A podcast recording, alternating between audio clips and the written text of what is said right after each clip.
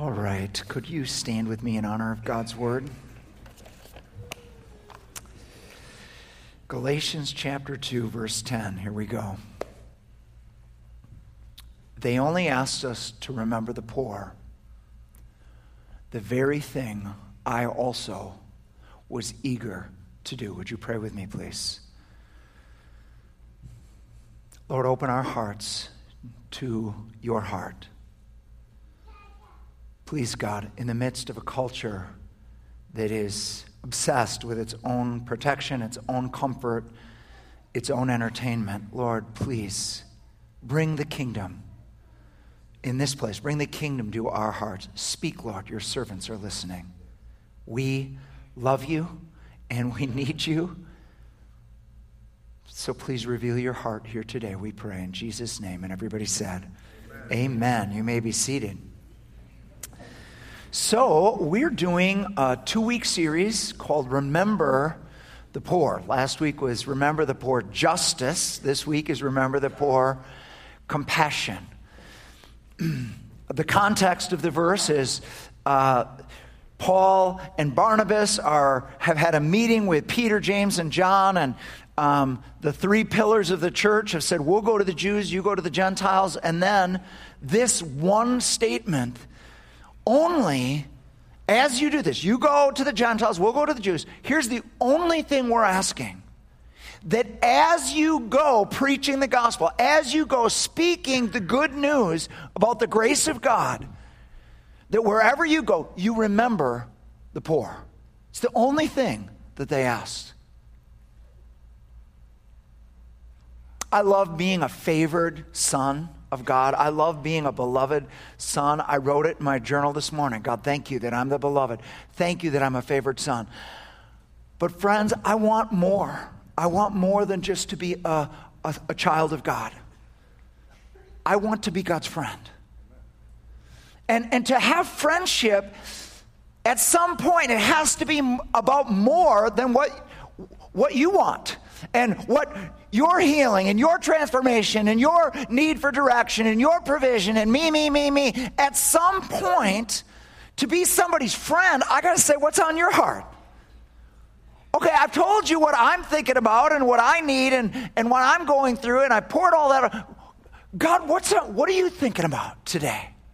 What's on your heart today? And last week we looked at God's profound identification with the poor. So much so that he says, Whatever you do to the least of these, you did it to me. So much so that he says, Whoever's generous to the poor is lending to the Lord.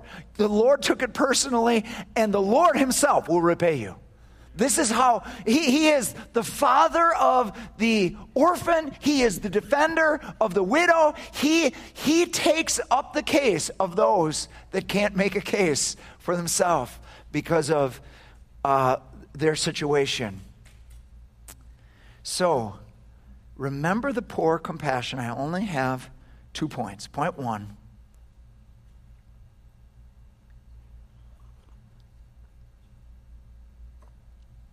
why do people forget the poor? And in our situation, why do Christian people forget the poor? Why, why would they have to say, remember the poor?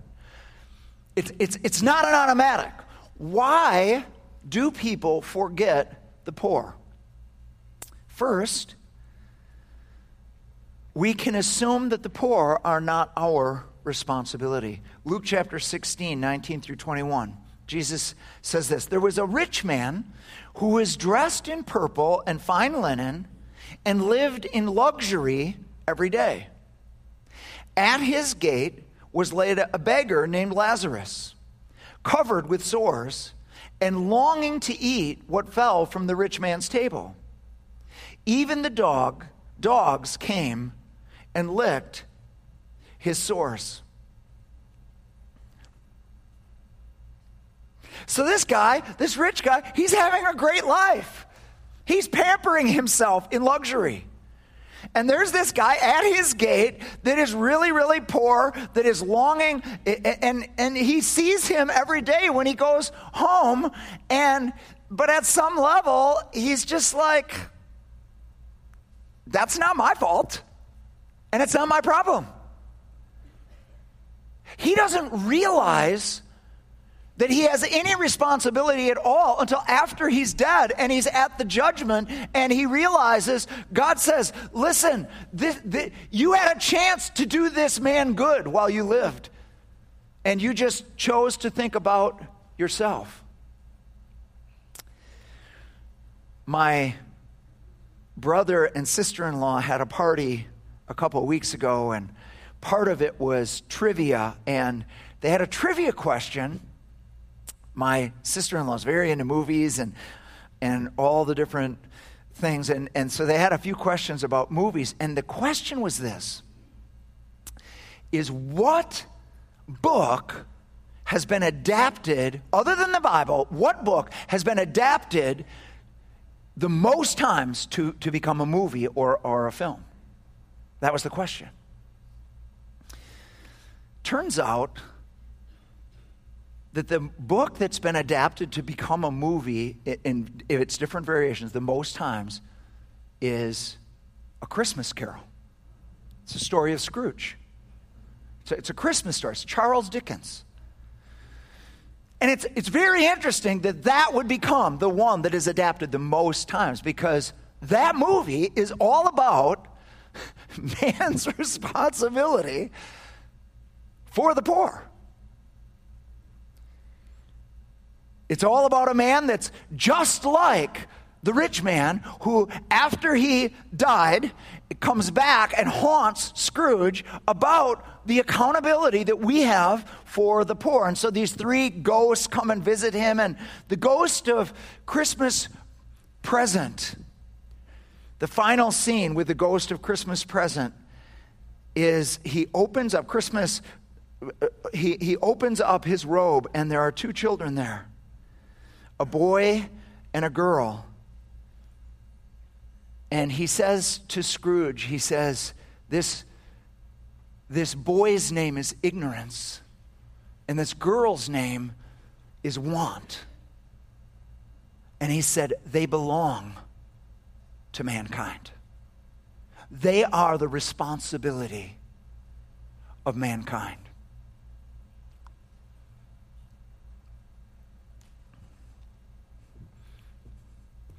We assume it's somebody else's responsibility. God says, no, they belong to you. Second, why, why do people forget the poor? The need is too great.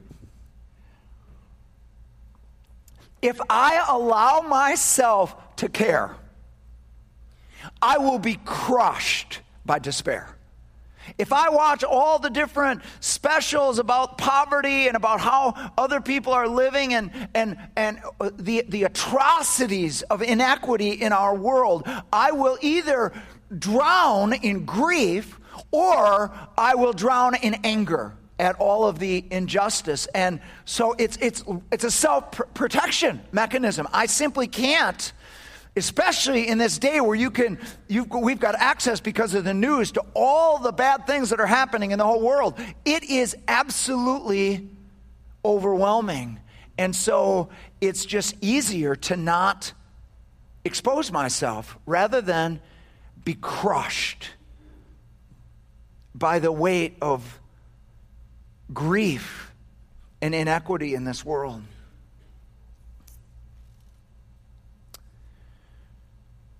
Here's the answer we are called to care, not carry. Look at Galatians 6 2. Carry each other's burdens, and in this way, you will fulfill the law of Christ. And then just a few verses later, for each one should carry their own load. So we're to come alongside people and help them carry, but we're never totally responsible for those that are around us. We, we cannot be other people's saviors. We can't be the savior of the poor. They have to have their own relationship and their own dependence on God. And at the end of the day, they're going to have to own that. They're going to have to trust God themselves. We, we, this is how we do benevolence here. We rarely do we meet the whole need. We will come alongside them. We will help carry that need. And then we'll say, the rest of it, you need to trust God. Why? We don't want to cripple them. We don't want, at the end of the day, for them to be dependent on City Church. City Church isn't the answer, Jesus is the answer. We don't want to cripple them. So we want to we want to come alongside. We want to lessen their burden, but we want to point them to Jesus. You're, well, what about the rest of it? You're going to have to believe God. You and Jesus can do that, and we'll pray with you about that. We want to help lift the burden, but we want to direct you to the real answer, which is Jesus.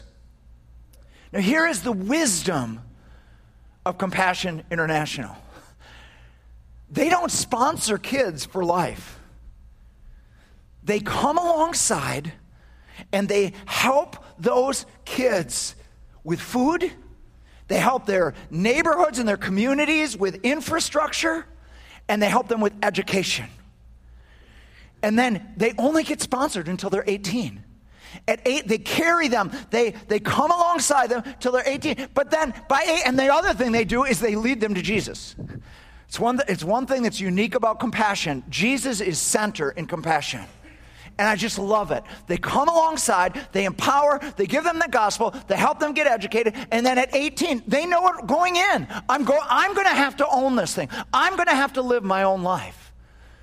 And I'm going to have to walk with God. And, I'm, and, and because I've been helped, I'm responsible to help others. It's beautiful.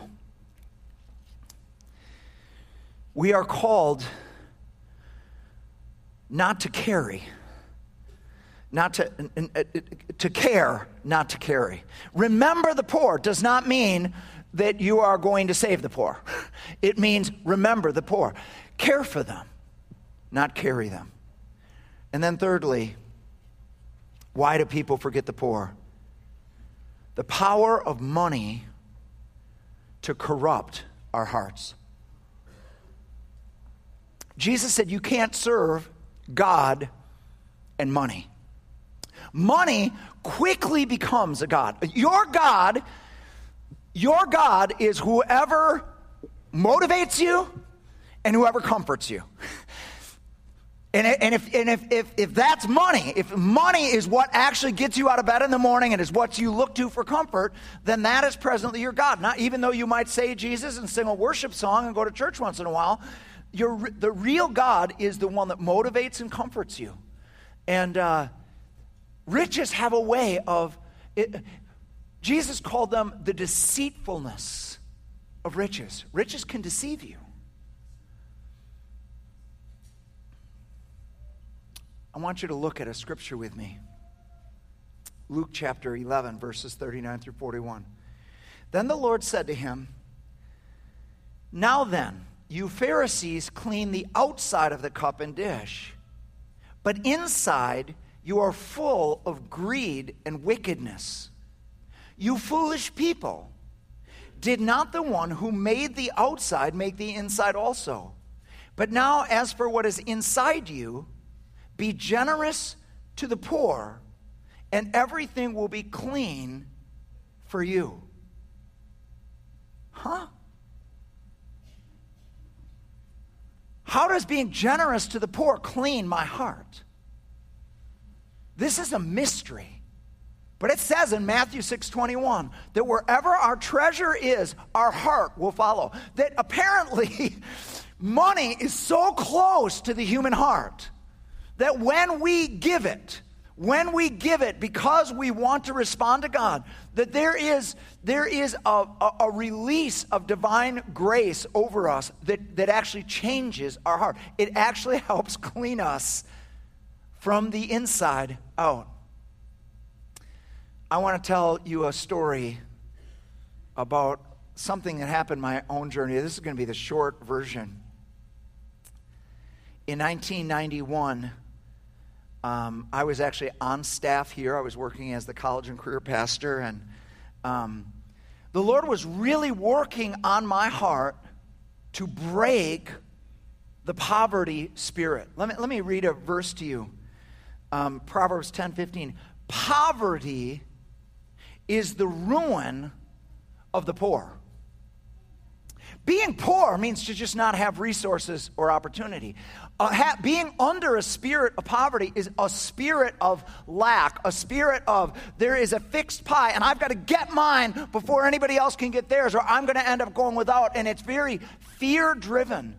And I was I grew up in a home where there was some lack, and so that thing was on me. And God had been speaking to me over a, a, a period of time about the stinginess of the older brother in Luke chapter 15 and that he worked hard and and and he he was he, he, he was very upset about the generosity of the father and he wondered why nothing was ever done for him. Why didn't you ever do anything for me? And the father doesn't say remember that time that i gave you this party or that party no father doesn't say that.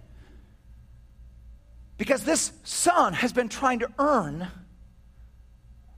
what you can only receive by inheritance. Father said, Everything I have is yours. and you are always with me. And, and he was really challenging my heart about his generosity. And February 9th, I do the one year Bible, so I, I know this is actually 1990, not 1991. February 9th, 1990, Psalm 31 19.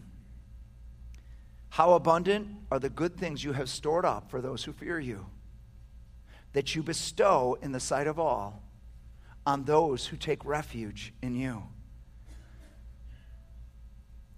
I'm having my quiet time and I say, God, what have you stored up for me that you want to give in the sight of all? What, what in your goodness do you want to give me? And he whispered into my spirit a house. And i we, we were living at that time in macarthur manor which at that time it was the it was the second highest drug police raid place in the city the neighborhood that was second on the list which is why it was cheap which is why we could afford it. We, we had three kids were living on a pastor's salary. It, money is very tight, and uh, that we could afford that. It was enough room, and we could afford it. And so we were living at MacArthur Manor, and um, and he spoke this that he wanted to give us a house, that he had a house stored up for us. And I was so excited about it. I went home and told Alice, and somehow God is going to provide a house. And within one week, um, my mom came to me, and Alice's mom came separately from her without us saying anything or doing anything, saying, We, we want to help you get a house. We want to we, we want you to move towards a house. And so, so clearly, God is moving, God is doing, God in His generosity wants to do something for us. So we, we call Irv Bendorf, our friend who's still in this congregation, and Irv starts showing us houses and, and how much this would be, and how much this, and how much the payment would be, and da da da. And so I'm trying to figure out what we can afford. And, and I, I have this horrible thought. Hmm if we weren't giving so much to missions and the poor, the tithe, God asked for the tithe, the tithe was never in doubt. I'm always going to give the tithe. But we were giving over and above to missions and the poor, and, and I'm just trying to figure out, because I need to take care of my own kids too, and, and I'm just, you know, if I just not stop giving, but just reduce what I'm giving to missions we giving to the poor, we, we can afford a bigger house and we can we can do this thing. And so i uh, one night before i go to bed i've got it all worked out and how we can give irv a higher number because i'm going to cut back on these things. And um, so the next morning i'm having my quiet time and i see what's happened to my heart. Honestly i was i was so disgusted and really angry at myself I just, I, I put my foot, I was angry at the devil. I was just angry. I just, I just put my foot down and I said, I don't care if we live in MacArthur Manor until Jesus comes back.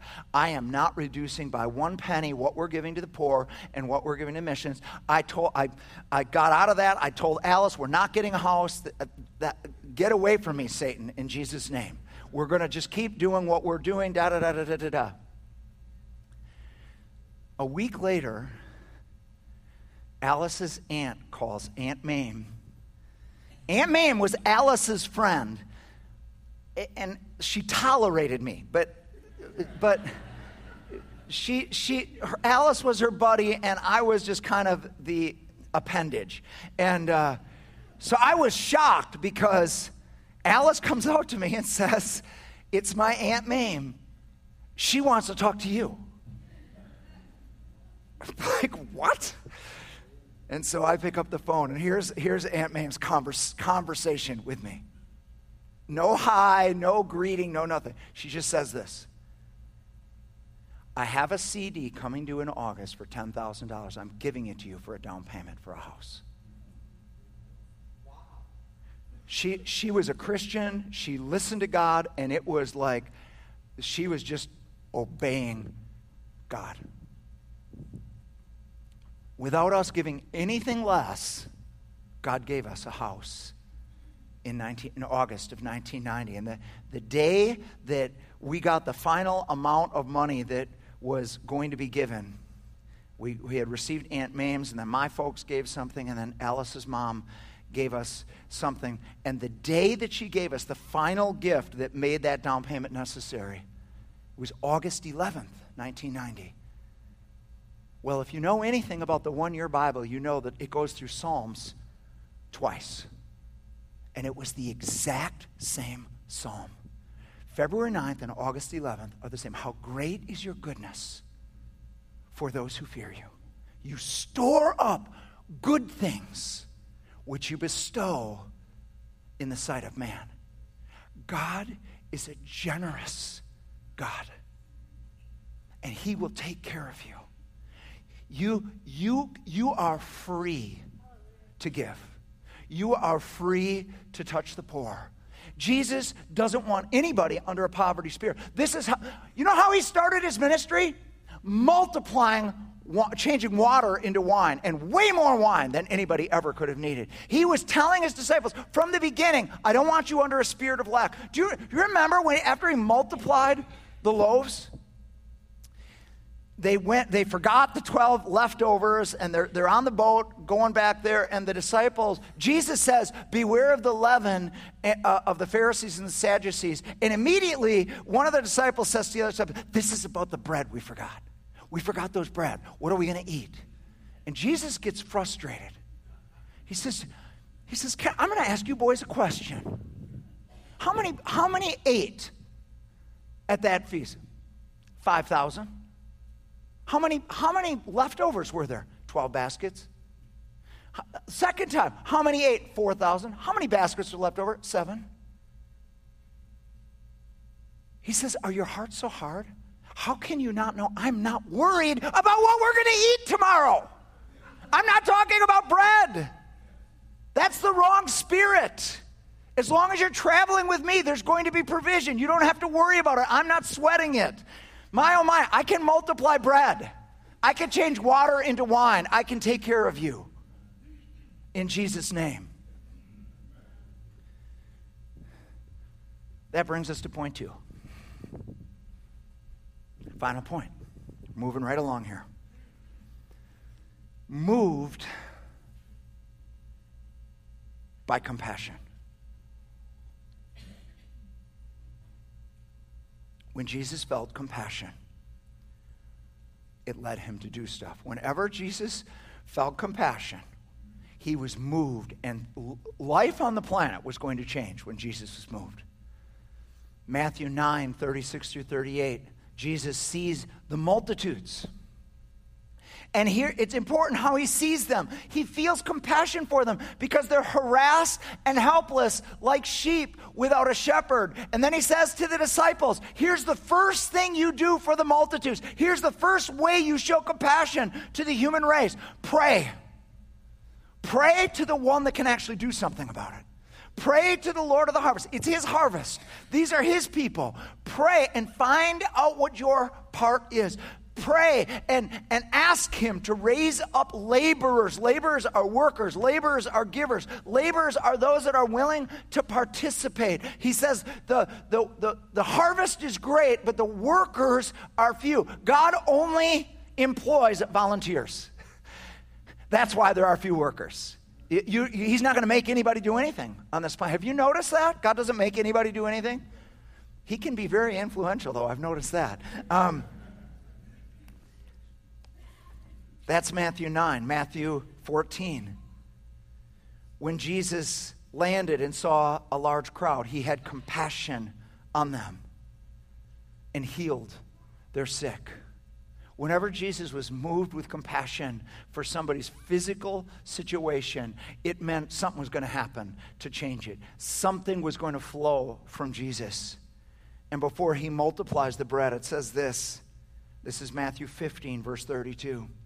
Jesus called his disciples to him and said, I have compassion for these people. They have already been with me three days and have nothing to eat. I do not want to send them away hungry, or they may collapse on the way.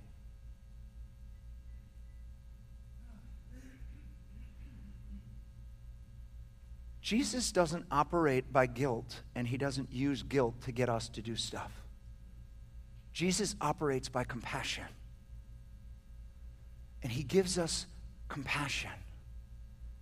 And then he asks us to do something with the little five loaves and two fish we have. And you look at what we have and you say, well, this, I can't make a difference. I can't make a difference in the world. What, what are these five loaves and two fish among so many? I can't do anything. Jesus says, No, you got your eye on the wrong place. I, I, yeah, I only ask you to offer your little five loaves and two fish, but I'm the one that can meet every need. I can multiply your gift. I can multiply your compassion. I, it, we're ultimately we're in a spiritual war, and us giving whatever small thing it is, it is a prophetic act in Jesus' name for God's care, and God can multiply. He can do above and beyond all we ask or think. Moved by compassion.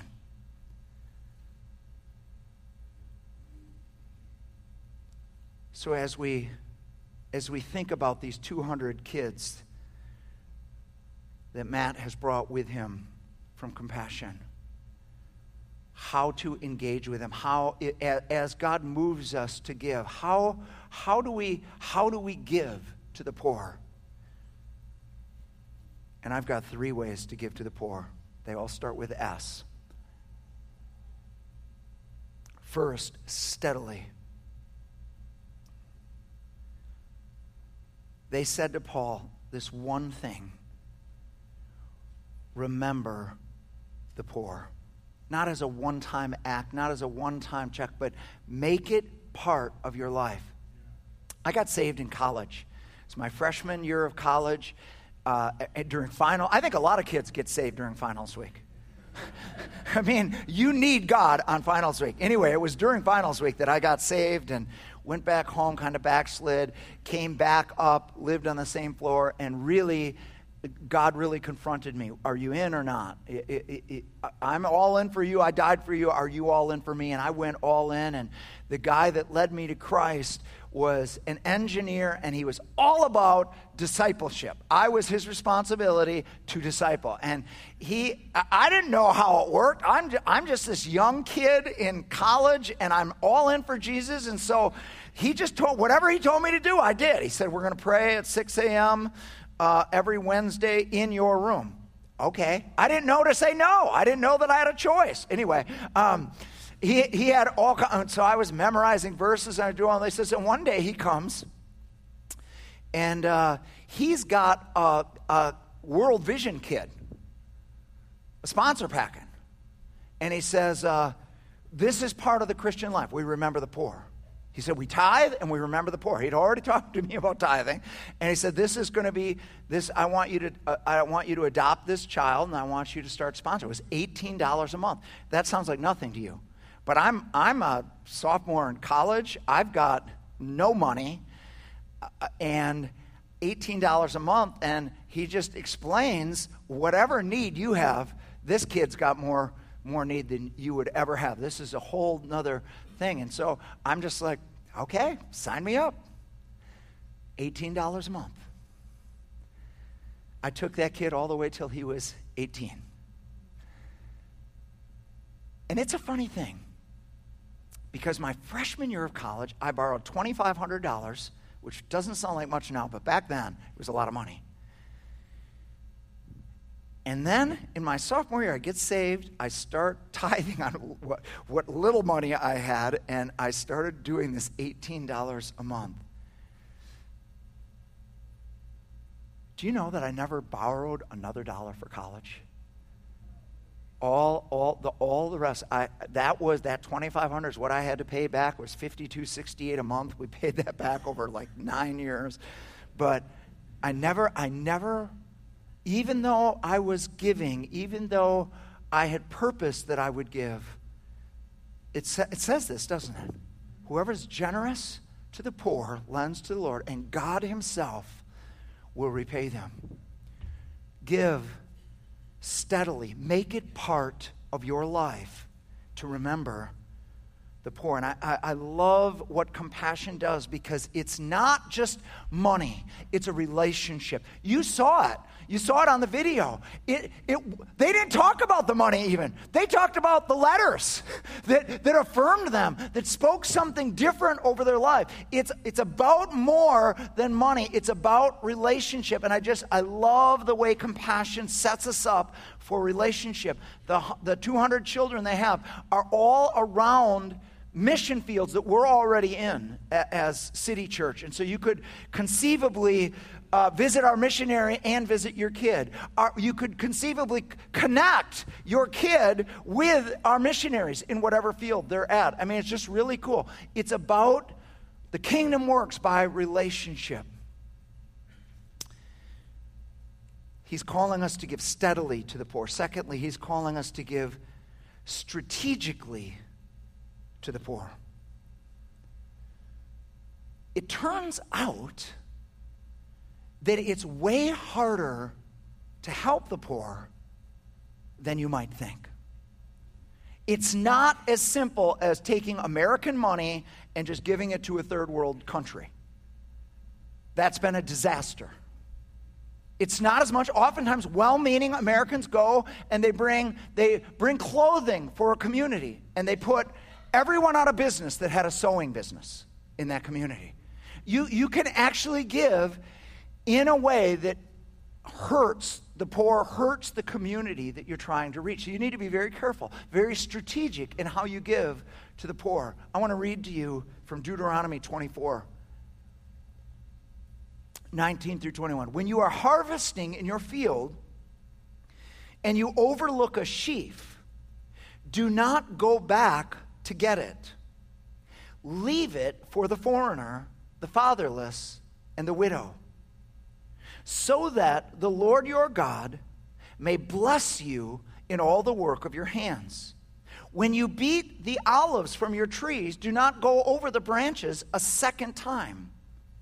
Leave what remains for the foreigner, the fatherless, and the widow. When you harvest the grapes in your vineyard, do not go over the vines again. Leave what remains for the foreigner, the fatherless, and the widow.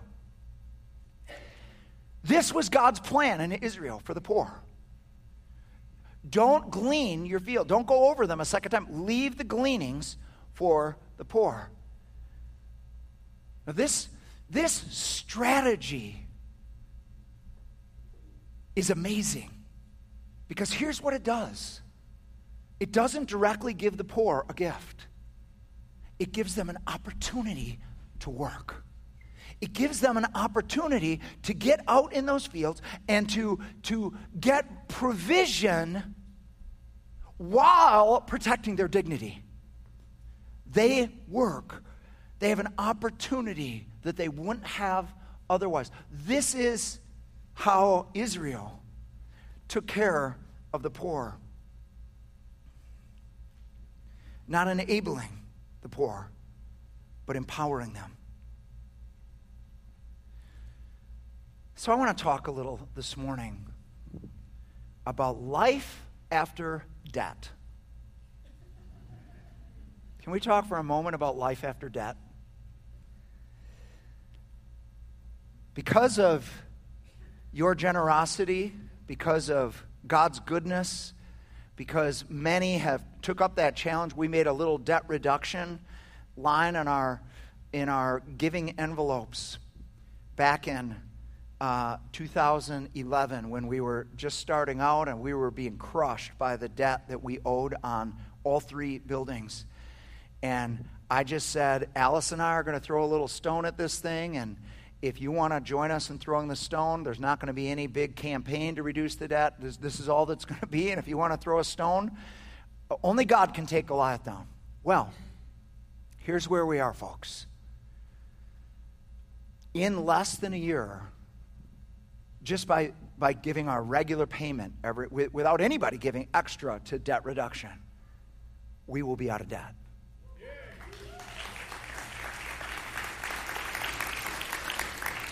This church has labored under debt for 43 years since, since its inception in 1976. And there is life after debt. I want to tell you my dream. I want to tell you two dreams that I have.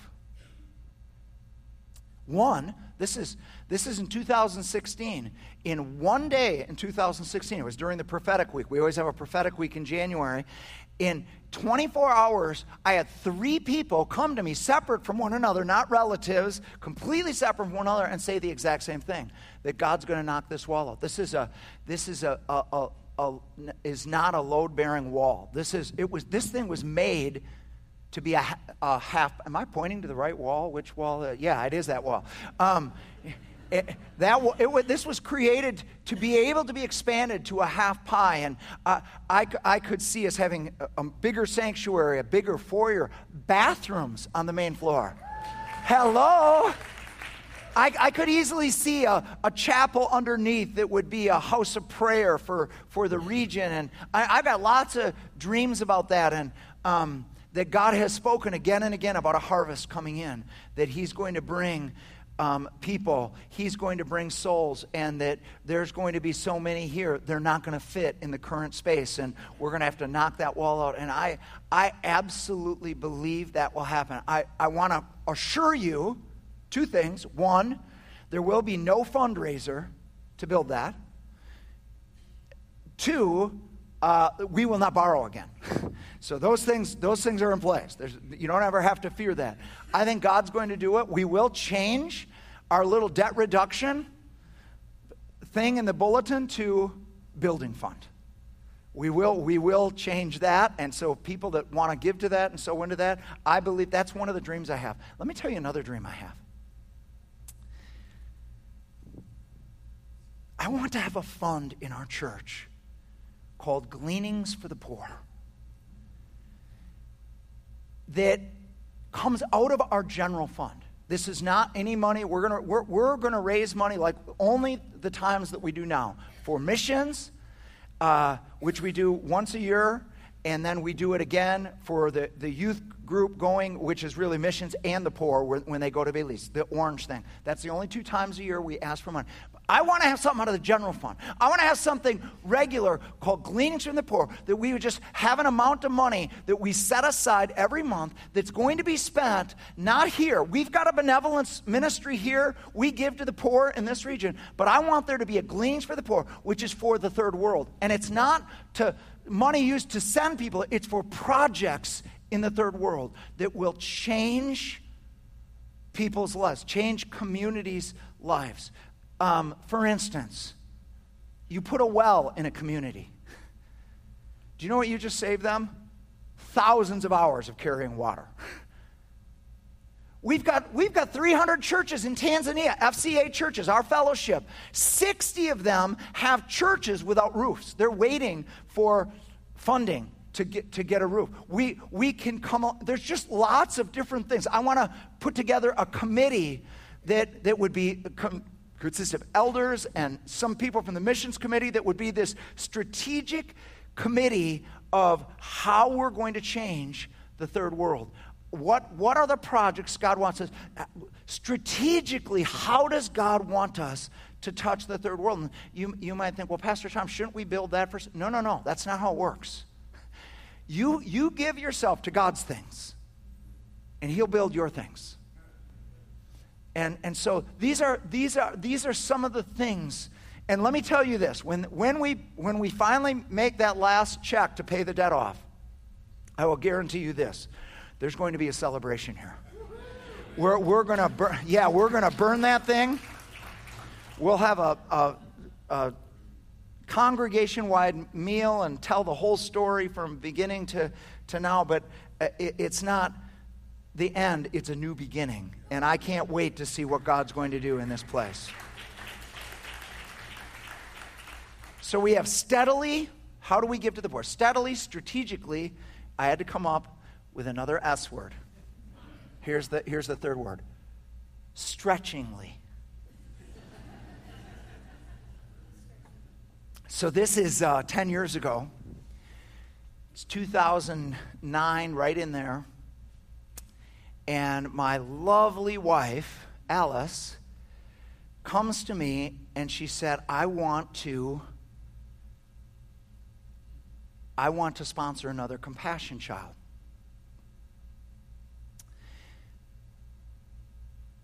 And it's not always the husband, but somebody in a marriage relationship is the person that's in charge of the long term finances.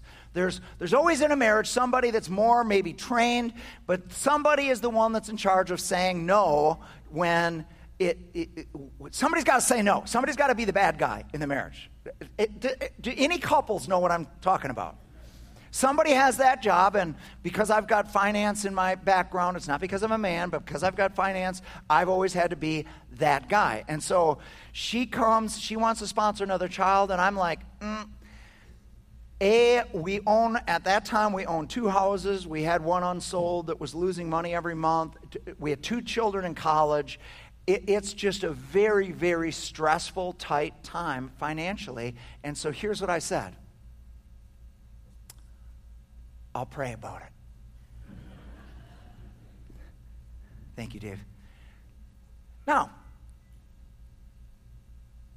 what did that mean? Anthony's got it. Uh, here's what.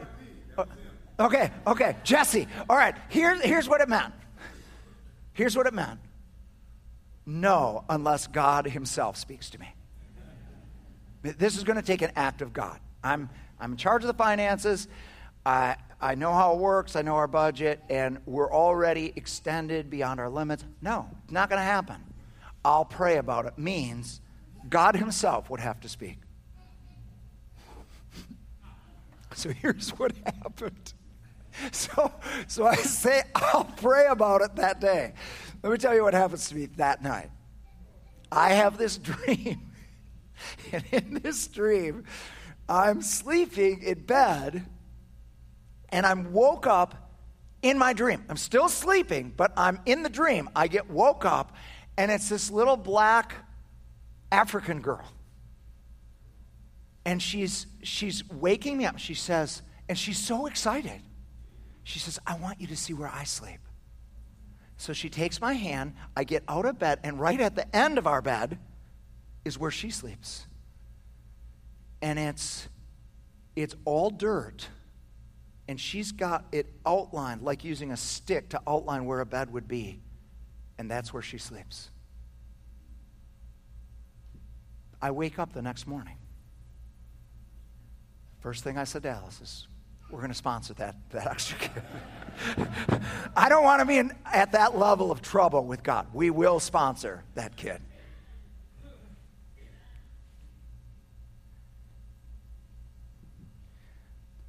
True compassion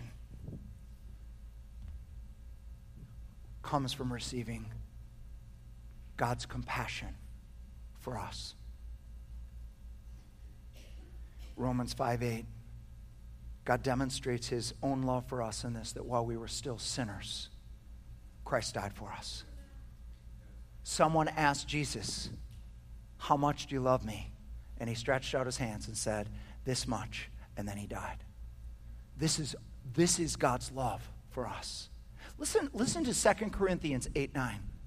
It says, For you know the grace, grace is a word for generosity, of our Lord Jesus Christ, that though he was rich, yet for your sake, for your sake, he became poor, so that you, through his poverty, might become rich. Friends, there was no one more wealthy than Jesus. He was the King of heaven. He was the center of heaven. He owned all things, ruled all things. And He willingly, for you and for me, took on flesh. He was born to a very poor Jewish couple, Joseph and Mary. He walked on this earth at a very difficult time in history when Israel was under the oppression of the Roman Empire. But he went beyond just that, didn't he? He was falsely accused and went to a cross. And they cried out to him on the cross, If you're really the Savior, come down off that cross and prove it. You've saved others, save yourself. And here's the mystery of the cross if he saves himself, he can't save others. The price of our sin, our rebellion against God, was death. The wages of sin is death. And somebody had to pay those wages before a holy God. And the Father said, If, if you will go, if you will give your life, I will redeem them. I will give them back to you. They will be your bride. And Jesus said, I will go. And it was his love for you. This is where all compassion starts. When we receive his great, great love and forgiveness toward us. Could we bow our heads for just a moment? I've got two groups that I want to pray for. The first group is this. Maybe you're here today and you, you don't know that you've actually received the love of God salvation, and it, let me tell you the end of that verse. The wages of sin is death, but the, the gift of God is eternal life through Jesus Christ our Lord. Eternal life is a gift, it's not something you earn by good behavior or by moral conduct. Eternal life is a gift. Someone else paid for it, and it was very expensive. It cost Jesus his own life to purchase this gift for you and me. And the way you receive it is just as a gift. Jesus says, I stand at the door and knock. If anyone hears my voice and opens the door, I will come into him and sup with him, which is their word for relationship, the meal of relationship in that culture. Jesus already died for you, but today he knocks. He won't force his door down, your door down. He never takes away free will. He invites you he invites you to be forgiven, to receive His love, to receive His compassion. So if that's you today, you're not sure. You're not sure if you're saved. You're not sure if you're forgiven. You're not sure where you stand with God. But you believe today that Jesus died for you. Believe today that He is knocking on your door. I have every head bowed because this is between you and God, not you and anybody else. The reason why I have people raise their hand is because I like to help people pray a prayer to open their door because somebody helped me open mine. So if that is you, would you just raise your hand real high right now? Jesus is knocking and you want to respond. You want to open your door. I see that hand. God bless you. Anybody else by upraised hand? You want to respond to Jesus today. He's knocking. And you want to say yes.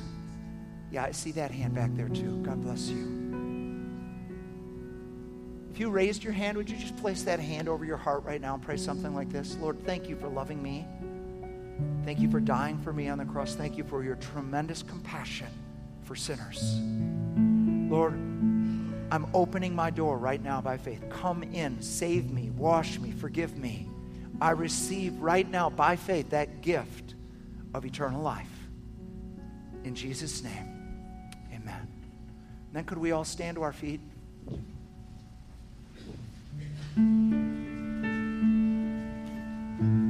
The second call is this to open our hearts to God as to what He would have us do. I don't want anything to be done out of guilt or compulsion because that doesn't last anyway.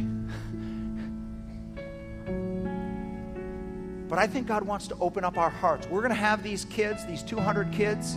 They're going to be out there this week. They're going to be out there next Sunday. They're going to be out there during intimacy with God. I'm believing God for all 200 to be taken by somebody.